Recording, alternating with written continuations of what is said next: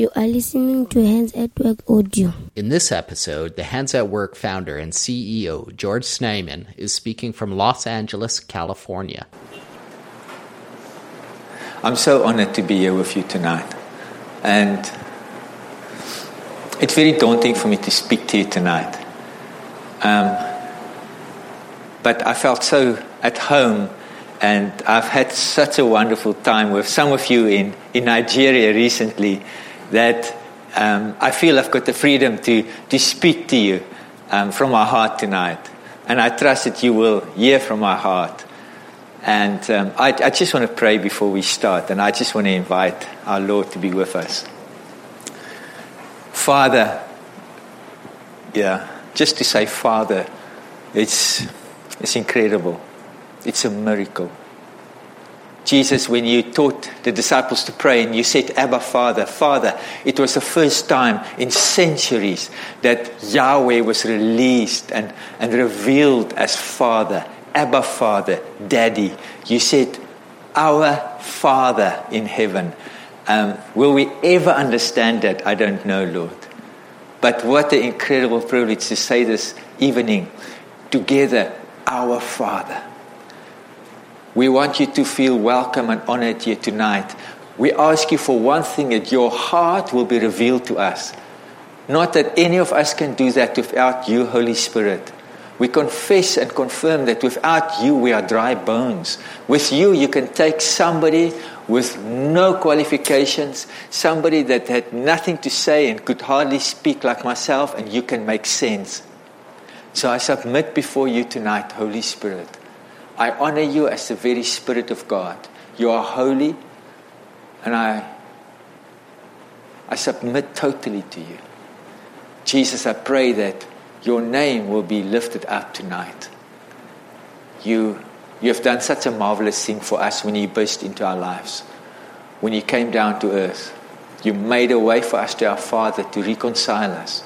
You became our older brother. We became co heirs with you. It's beyond understanding. We cannot comprehend that. We hold tight onto the promise that you are coming back. You are coming back.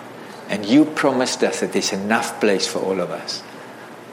And so tonight, do I pray, Lamb of God, as you are coming back one day as the King of Kings and the Lord of Lords, we choose tonight to acknowledge you and to bow the knee low before you. Father, you dwell high in the heavenly places and you dwell in a humble of heart. May you feel welcome with us tonight. May you dwell in our midst. We are your people, you're our God. In Jesus' name, amen. I want to just quickly thank Pastor David for allowing us to be here tonight in your, in your church. Thank you, sir. And um, I obviously want to thank the, the crew that made it possible, the people that came with me to Nigeria. Sam, I, I appreciate you guys, and, and Scott and Dennis, and to thank your families to, to send you. I heard some of your wives were actually quite happy that you went away for a while. no, that's not true. But it was such a wonderful journey. Not a journey that was wonderful in a man's sense. It was actually a very tough journey. But you know, it's often in the tough times that our Father is shining through. He's bursting into our lives.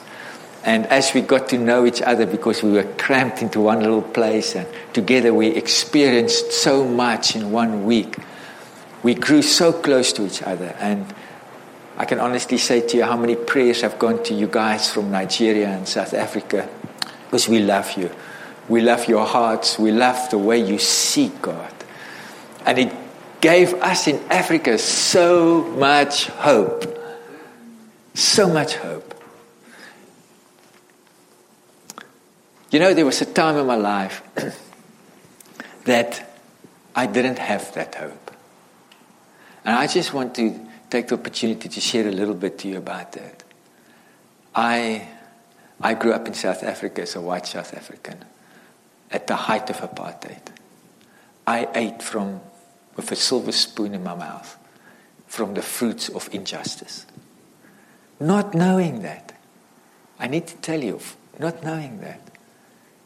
At the age of 18, I was in Angola fighting against the Cubans and the Russians, and I was, I was happy to die. As an 18 year old boy, I remember my friends died on my sides. I never shed a tear. I thought, you're so lucky, so lucky to die for something so worthy. What a, what a sobering time it was to me. Years later, when unexpectedly a church going man with a lovely family, just living a middle class life, would never have believed that I'm a racist. Impossible. Even the people around you would have told you, he's not a racist. And then unexpectedly, undeservingly, without can claim that I even seek for one minute, Christ burst into my life. Like the sunlight burst over a mountain in the morning, and fullness of Him hit me instantly, and immediately, immediately, my whole life changed. Friends, we had, we had somebody that worked in our house that looked after our children. She begged my wife to take me to the doctor. She said, This man is dying. He cannot be that nice for three days in a row. There must be something wrong. I, I would travel to work. I would travel to work, which is between Pretoria and Johannesburg. It's about a 40 minute journey. And I couldn't drive past people. Nobody had to teach me that. I didn't read it even anyway. It was just in my heart. My, my wife and my two daughters, my son wasn't born then yet, they would, in a day, in five o'clock in the afternoon when I would come home, they would peep out of the window to see who's going to be in the car. Something happened. And everything in my life changed. And that was in the 1980s, and it was at the height of apartheid. And in God's amazing ways of working, He gave me an African pastor called Hezekiah, and he discipled me. He took me and he taught me. You know, I would come home at night, and Carolyn and I will sit, and we would read the Bible from cover to cover. We will read passages in Isaiah, and the tears will run down my face. I will say, Look, look, look at this. He, he came. He came for the brokenhearted. On weekends, Hezekiah will put me in the back of his car. Sometimes he will put me, what do you call it, in a bonnet. Is that right? Trunk. What's that? Trunk. it's like miles. Guys, we in 2013. Stop. Go to kilometers now. It's, it's been a century since we've gone there. And he will put me in a bag. He will hide me there. I'm just this middle class white guy, friends. And he will hide me there and take me to the townships. And on one side would be the riot police, and the other side would be the angry um, youth, black youth. And he will take me through. And inside, I will climb out, and he will show me the brokenness and the pain of this world. And I will go to the church, the church where I found Jesus. The church, the church, I love that people to this day. I deeply love them. But I will, I will sit with them and I'll tell them what I saw. I'll say to them, You've got to come with me. You've, you've got to come and see what's happening. It's in, our, it's in our backyard. And I will say to me, George, don't get political. You can evangelize them. But don't get into that other stuff. And so, even when I was a young baby Christian, I felt neglected. I felt, God, what you're doing to me. I love these people, but, what, but why can't they see the pain? I started discovering my own culture, my background. I started discovering how I grew up in a church. I grew, since I could remember, I was in church. My parents were good Christians. I started listening to the words of my own culture, and my head would hang with shame and pain. I couldn't believe they could talk like that about people. And then in the same mouth they confess that Jesus is Lord. So Hezekiah, there's always a funny side to it. Hezekiah will come to my, to my house on a Wednesday night with an African taxi. Know, if you know an African taxi, you know, they say some people's hearts are like African taxis. There's always place for one more. African taxis, like you pack 45 people in a little van, you know. We sit on each other's laps and hang out of the, and they will come and pull into my, into my house in this upper white suburb. And they will climb out, and you know, in Africa, they loud. And they will shout and talk, and all my neighbors will look out of the windows, you know, and they will say to me, You plan to sell? you plan to get out of the suburb?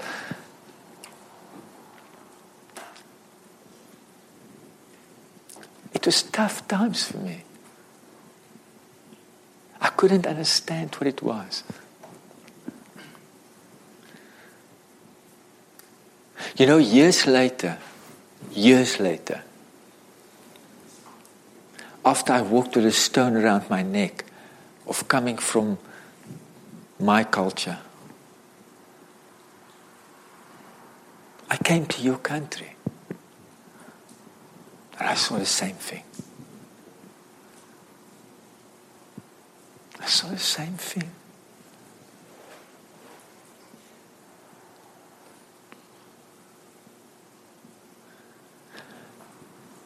When Christ burst into my life, I remember that night I was weeping before Him. I mean, it was so sudden. And I said to him, I said, if you don't put me on the edge, if you don't put me in a place where there's nothing between you and me, I said, God, I'm going to betray you. I don't trust my heart for one second. You're going to have to keep me right there. If you don't hold me, I'm gone. Don't give me a tree. Don't give me anything. You're going to have to, if you want us to go forward, there must be nothing between us. And I started becoming obsessed in my heart to find the heart of God.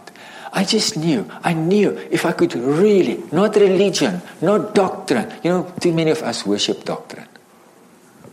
I believe in doctrine, I really do. But that's not life. Life is love with Jesus Christ. Some of us are having a relationship with His doctrine. I was, I said, God, if you can show me your heart, if I can see your heart, I know everything else will fall into place. And I would travel to work every day. I would pray, Lord, give me your heart. Give me your heart.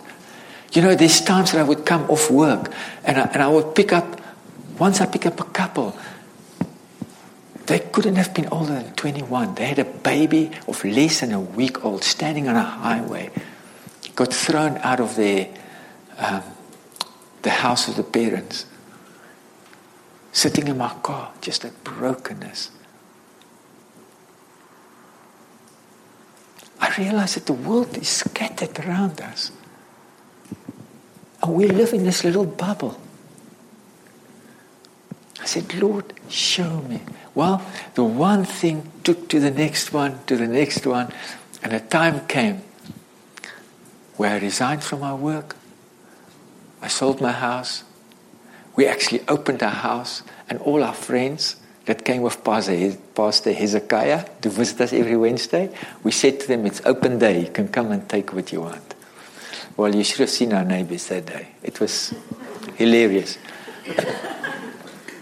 but you know, we got in our little car, it was a Honda 130.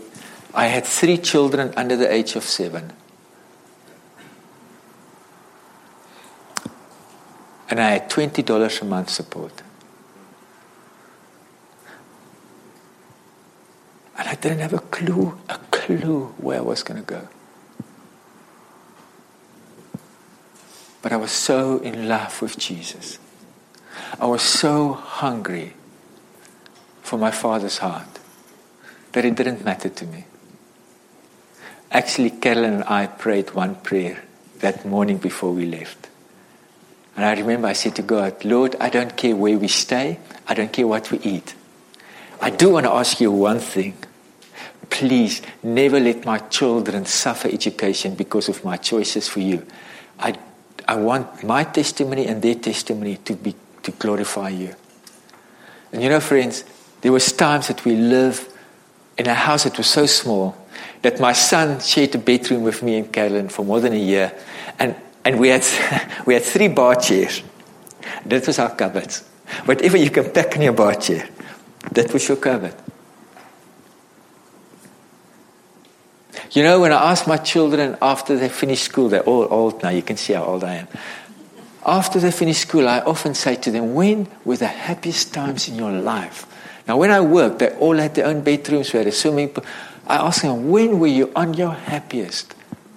It was a time when we lived in that house where we didn't even have cupboards. And I said to them, How can it be? And they said, We don't know, but we were so happy. It got to a place where, where, where I had to go and stand outside a grocery shop. Is that what you call it? And they would throw food away. And I will pick it up and take it home.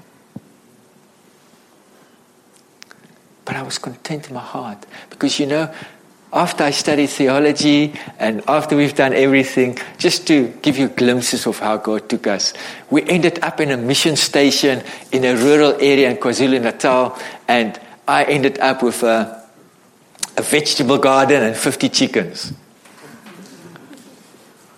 Three years in my theological school, every year I got a prize for pastoral student. And then and God just said to me, You will not become a pastor. I, I thank Him for that today. I think all the congregations can be just as happy about that.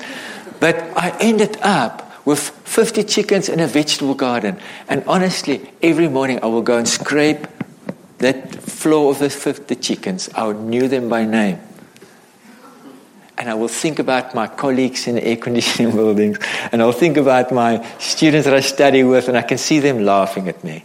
You know how we are. But I will be so grateful in my heart because Jesus was like a wet blanket over me. Not because of what I did. But I found him. I found him. You know where I found him? I would make a, vet, a big bowl of soup in a big barrel every day. And I will go to a rubbish dump, a rubbish dump where children scratch for food. And I will go and stand there, and there will be this endless line of children. And I will feed them soup. And every now and then, one of my chickens will pay the ultimate price. And they'll come with me. And they'll go down. But you know, even on a rubbish dump, there are classes, even on a rubbish dump. The most vulnerable girls always in the back of the line. I, I was terrible in science and physics, but I could remember that meat goes down. So when I stand in that line and hand out the soup, I always know that when those girls come, the chicken is waiting for them at the bottom. And I will give them these chunks of chicken. You know, I followed them home one day. Let me just tell you, on that dump, on Christmas, they're also there. They don't have Christmas friends. Christmas, they've got to go and scratch for food. I've watched those kids eating rotten meat. The local butcher will come and throw green meat and they will eat it. And I will stop them, I'll shout at them, don't eat it. And they'll say to me, I know we're going to be sick, but tonight our stomachs will be full.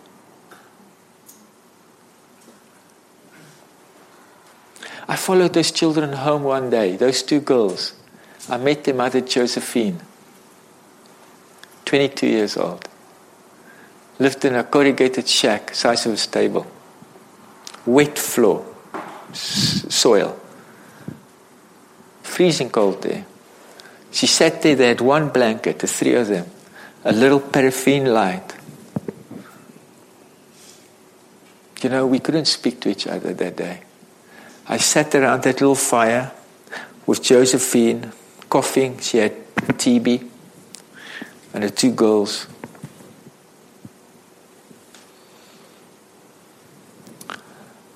And I could taste Jesus. I could sense him. I could feel him. I don't know how to describe it to you. I want to tell you when, when Jesus said in Matthew 25, I was hungry and you fed me. I was saying, listen, you got to understand, this is not, this is not fancy language. He's, talk, he's meaning it. You, you go down, you go down and you find those kids, you'll find him. He's there. Why? Why is that? Well, he came down, you know. He came down. He was in a perfect community. And because of love, he came down. The one who cast the stars in the, in the heavens, who knew every star, was in a, a young teenager's womb. He became a refugee in Africa. He had to drink from his mother to stay alive. That's how far he went for you and me. He had to learn how to tie his shoes. Every time you and I go down, every time we dare, we dare to go down. I spoke to somebody earlier tonight and I said, What you were doing as a dentist, what you're doing, it's amazing. Every time you go down, you find Jesus. Because you are just like him. And there I sat in a shack, freezing cold, and this woman is coughing, and these children, and I'm supposed to be depressed. But I can't explain to you how happy I am. Because I found the one I was hunted for years, hunting for years. Jesus was there. I, after that, for months, I would look for reasons to get into that shack. Because the presence of God was overwhelming in there.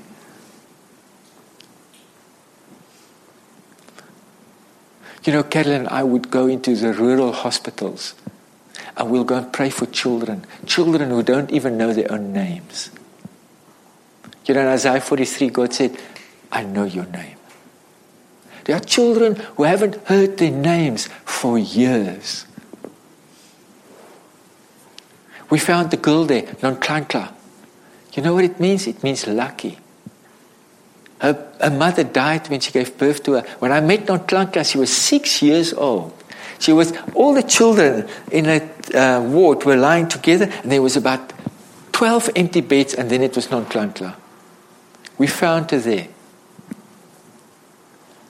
You know, we, we, we started building a relationship with Nonhlanhla. We took her to our house, and she will sit with our children around the tree. To watch Nonhlanhla for the first time in her life, experiencing love. Man, you, you can't experience that and not believe in Jesus. May I say something to you? you know what your problem is here? You've got a pain free society. It's a curse. It's a curse. You find Christ in a pain. In that pain of watching on cloud, my children, my children saw Jesus. We experienced him. The way she responded to love, it was unbelievable. Well, we, was, we were going to invite Nonhlanhla for Christmas Day. You know, normally Christmas days, we would take a table, tablecloth, food, everything, and we'll go to the rubbish dump. And we'll put out the table, and then we'll put a spread out there, second to none. And when the children come and scratch for food that day, we'll have a table laid with food for them. That day, we didn't go there. We said, Nonhlanhla coming to our house. We were going to have a party for Nonhlanhla. We're going to show her. Today is the day we celebrated the birth of Jesus. On Christmas Eve, I went to that hospital to go and take some, admit somebody. Carolyn came with me. And as we entered the hospital, I said to her, let's run to Nonhlanhla and just remind her tomorrow is the day. You know, as we walked into the ward, they pushed her body out. Exactly that moment. She died that night. She never had a Christmas. Why? Why did God allow that to happen when I walked in that moment? You know, friends, I was chasing my father's heart. I want to know what's in his heart. And I believe that day when I stood there and I watched him pushing Nonhlanhla out, Carolyn ran after them and she looked and, and I couldn't move. I just stood there. I couldn't move. There was a righteous anger burning in my heart. I was so angry because it was not necessary. And it was a disgrace to us calling ourselves followers of the one that came to bring life and life in abundance. Is it possible? Is it possible that we've experienced real love, transformational love, love that took us? I was Nonhlanhla. You see, I was Josephine. I was Nonhlanhla. Every orphan I ever met, when I look at them, I see myself. and understanding that undeservingly, that day when Christ burst into my life, it was the last thing I deserved. It was the last thing I expected. He just came to me. Why me? I mean, guys, I'm, I'm from the most despised culture in Africa. Why? Why did he show me that undeserving, amazing love? Why? And what does it mean to my life now? You know, people say to us when they hear our story, you mean, you mean you, you, you gave up your career, you sold your house, and you went out? You've done such amazing thing. You know, we've done nothing. We've done nothing. God has just poured His love upon us, wave after wave after wave. You cannot outgive God. You cannot outlove God. But in Isaiah 61, Jesus spoke that out in his own hometown. And he said, This is my life mission. I've come to preach the good news to the poor. I've come to heal the broken-hearted, to comfort those who mourn.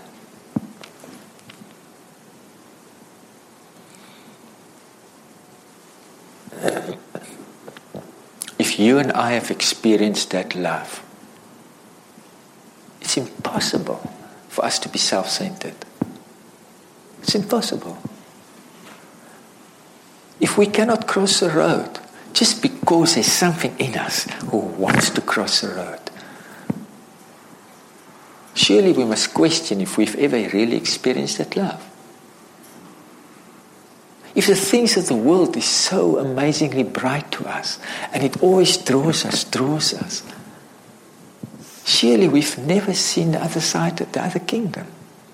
We, we've heard about heaven and what, but but we don't understand the love. If we do, it's not like somebody has to twist our arm. How can we say we love God? But the very people that were created in His image, a part of God, we don't quite understand what it is, but there's certainly a part of God in them.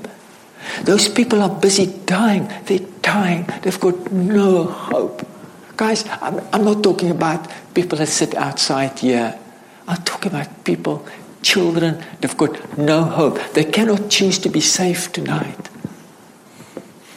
They cannot choose to go to school tomorrow. They don't have a choice to eat. The girls, the girls 11, 12, tomorrow their bodies are on the line. On the line. To feed them and their siblings. No other choice. That's a choice in life. People knitted together in their mother's wombs. How? How is it possible that that cannot compel us? How is it possible that we can say, well, we're not really into social justice? We, we evangelize. And anybody that knows me will tell you I'm an evangelist. I believe in it. I use the train, the plane, the station. The, I will not go f- putting gas in my car. I will not go through a toll gate without asking the person's name and talking to them. But you know what's the definition of evangelism? It's one beggar telling another beggar where to find bread.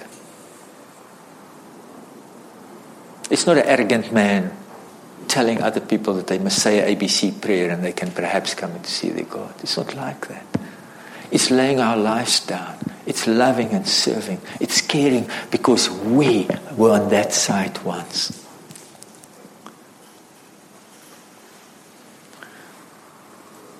So Carolyn and I just, that day when Nonhlanhla died, we drew a line.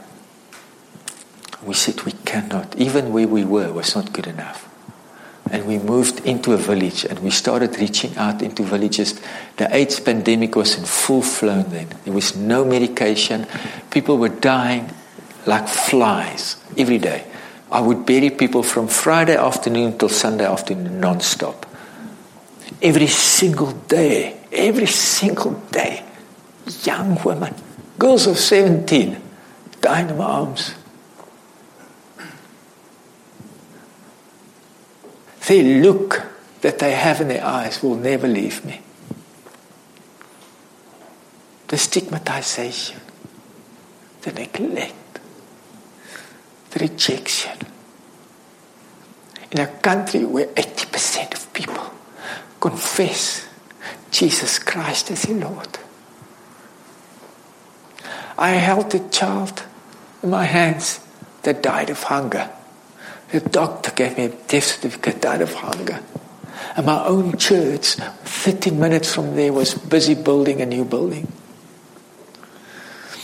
Now I'm sharing this with you because I want you to know there was a time in my life that I was angry, I was struggling.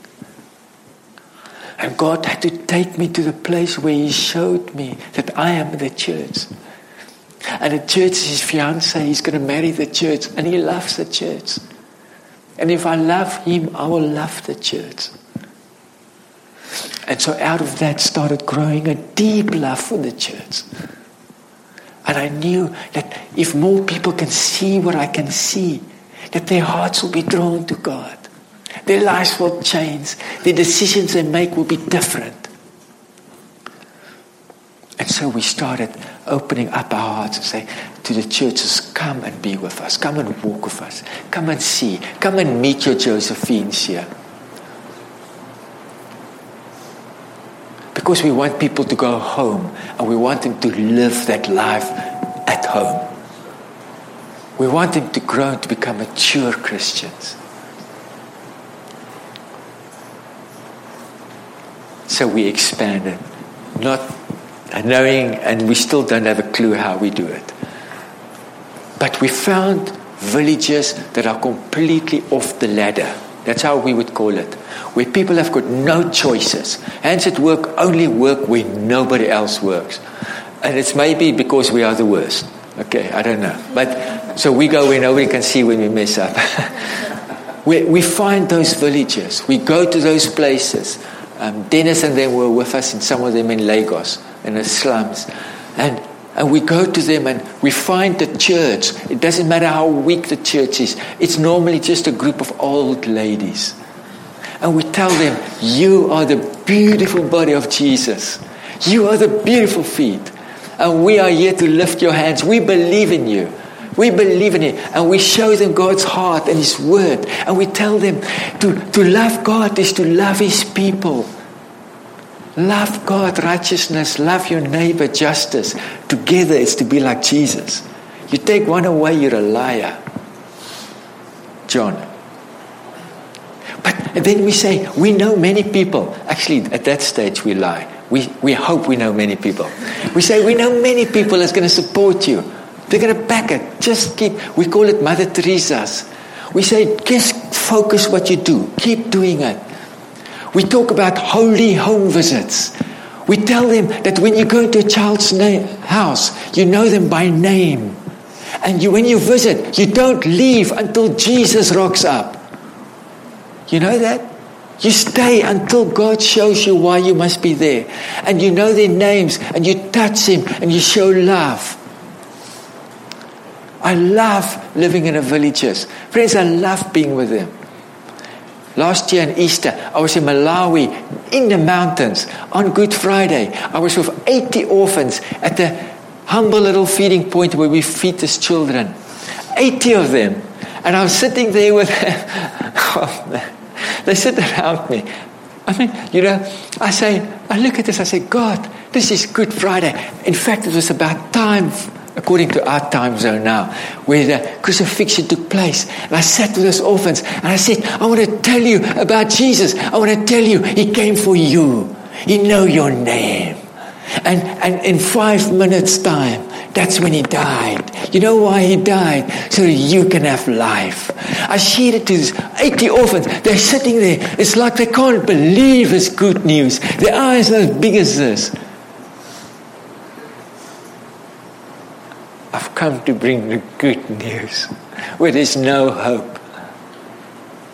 I mean, where else in the world would I have loved to preach on a Good Friday? People that's so close to God. If Jesus went to one church service, he would have been there. How beautiful are the feet of them that bring the good news. That's the thing that got stuck in our heads. And we wondered, we asked this question, Gail and I, are there still enough people that care? Do you understand what I mean? Are there still enough people that when they hear what I'm doing right now, that they will say, count me in. I want to be part of that. You know, I'm the worst salesman in the world. I don't know how to do it. But I, I'm so passionate about this. I, when I speak to you, I don't even see, I see the children.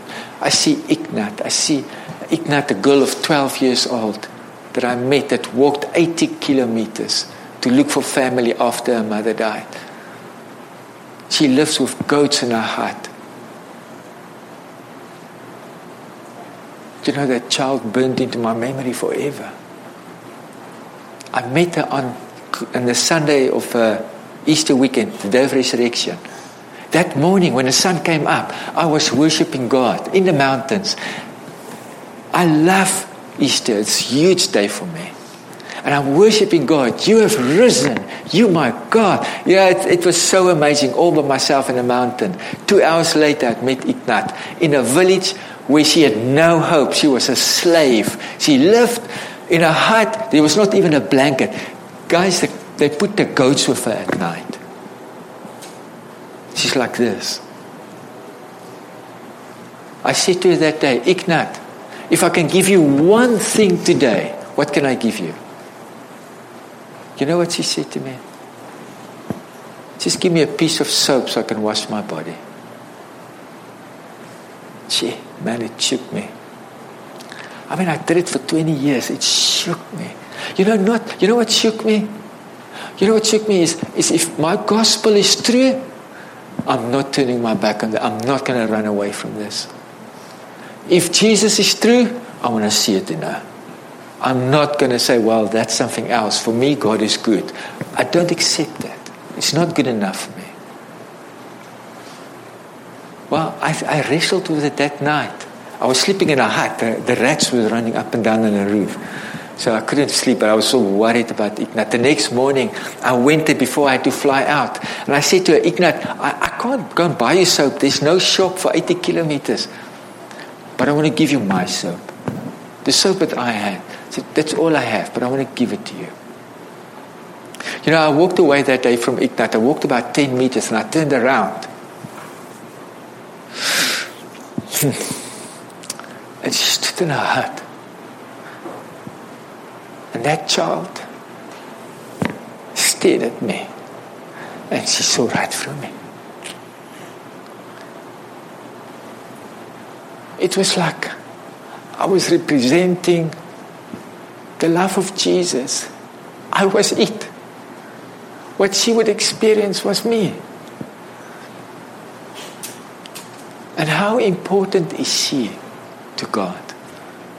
She's just a stupid orphan in the mountains, right? But that moment when she stared at me, I just knew. She's my father's daughter. It's worth walking to Malawi to go to her. She's worth fighting for. If I'm adopted into that house of my father and Jesus is my brother, man, I will live for one thing, and that is to bring the children into my father's house. Five months later, completely unexpectedly, not scheduled, nobody knew. I was in an area and I went into that same village, in that same little We call it the life center where the children come and eat in the afternoons. And I sat in a corner. I sat there half an hour before they came. Nobody could seat me. I sat like behind the box. And the children came in. I love watching them when they can't see me. and they all come in. You know where they stay? The closest clinic is 25 kilometers. Now you can imagine a child, no adult, with malaria walking 25 kilometers. It's unbelievable. And I'm sitting there in a, in a corner and I watch the kids coming in after school and we give them one meal a day. And they all sit there now, they wait to gather together. And here came a girl walking in. But I tell you, my heart is pumping at 300 per minute. And I thought, I wonder if that is Ignat. But she's dressed beautiful in a school uniform now. And when they all sat down, she, Ignat, came to the front. And she spoke in, in uh, the local language in Malawi. And everybody stood up. And she ripped loose with this voice and she started leading in worship. I so wish you could have been there with me. It was just the most incredible thing to listen to 80 orphans who lost both their parents, who live in a place where nobody cares. They are treated like animals. And there's a group of believers of Christ that know their names, that cook food for them, that visit them in their homes. And they come into that place of safety once a day and they stand up and they start declaring the name of God. I sat in that corner. well, I mean, my shirt was soup wet at the end of it. And they don't know I'm sitting there. And they do roll call. And this girl, the teacher say, Ignat. and this girl, she said, Teacher. And I watch her, and she went, and she got a plate of food, and she sat there among the other children. You know, I've done something for Ignat. I got her into that program and whatever. but it's nothing to what she's done for me. Nothing. Changed my life. And Ignat is a living testimony in a hopeless place that there's a God of love. There's a God of love. And He cares. And He say, I will fight for those who've got no hope. I am the father of the fatherless and a husband of the widows. Is God in his holy habitation, says David, the man after God's own heart. And that's hands at work. Just a simple man. If I've done ever anything that should be credited, then it's one thing. I drew a line, line in the sand when Nonhlanhla died, I said, before the next child die in my watch, you've got to walk over me. I've made a vow of my wife that when we take a child on in a program, they stop eating when we stop eating. I will not eat if I cannot eat. Do I work to try and earn my life with Christ? No. I love Jesus. He's everything to me. But his heart is pumping in my rib cage. And what matters to him matters to me. Now, friends, I want to tell you tonight Africa don't need you as much as you need Africa. When I got to know you, I discovered that you most probably the poorest nation I've ever met. You know what's the definition of poor? It's when you kill your own babies. That's poor. That's poor. You know what poor is? When you say save the trees and kill the babies, that's poor, friends. You need Africa. You need to meet Ignat. Your young children need to learn what it means to serve. They need to know that the kingdom of God is down, it's not up. The worst thing we can do for our children is to give them everything. Everything. We kill the hope in them. Like one young American said to me recently, I just want to kill my own Goliath, but my culture don't allow me. Hands at work just want to be a platform for the body of Christ in the poorest places. People can communicate, people can partner with us. Prayer, prayer, prayer. You can imagine how much prayer we need. But we need people to come. USAID did a research on our work. And they said that our volunteers, our care workers, just don't stop. They just continue. A typical other project, after two years, people burn out. With us, they don't burn out. It's because we use steroids. No. they just don't burn out. USAID did a research, and they said the only difference they found was that our key workers are constantly encouraged from outside. They need to know. They need people to lift their hands. They are rebuilding the wall of Nehemiah. They are fixing the old ruins. They need you. Those grandmothers that are doing that work in those villages are putting their bodies on the line there. But they need support. We need to buy the food. As the body of Christ, I unashamedly appeal to you. We need workers. We need people to come. Send your best to us. We'll send them back to you mature. They see what they see, they'll go back mature. And they will never just sit in a pew again. They will want to build the kingdom of their Father. I want to thank you for giving me the opportunity to share just a glimpse of what's in my heart. I'm very happy to answer questions or to stay behind. Or if you want to fight with me, you've got to catch me first. Okay? I run every day. So, but I, I thank you for allowing me. And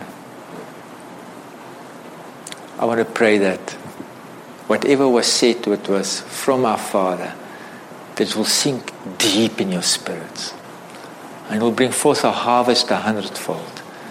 And anything I said that was not from God, that it will be like chaff and will not touch anybody. Let's pray.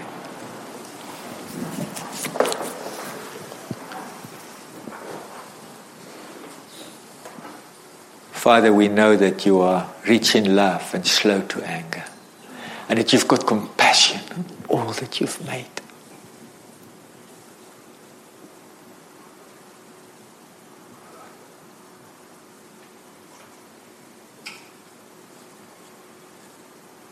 You are the only God that came to serve us first before you said to us, Come and serve me. You showed us. You came all the way. We love you, Jesus. We love your heart. We love it that you love the most vulnerable so much that you don't just neglect them. We love that, Lord. We love it that you know our names. You know our challenges tonight. And, and even among us tonight, there are vulnerable people. There are those who are hurting, who experience rejection. There are holes in the wall here. I pray that you will raise up builders to fix the walls, to fix the holes in the walls. Lord, tonight, whatever was from you, Father, I pray, please let it touch deep in fertile ground. Let your Holy Spirit rain on that tonight. And let all the glory go to your name.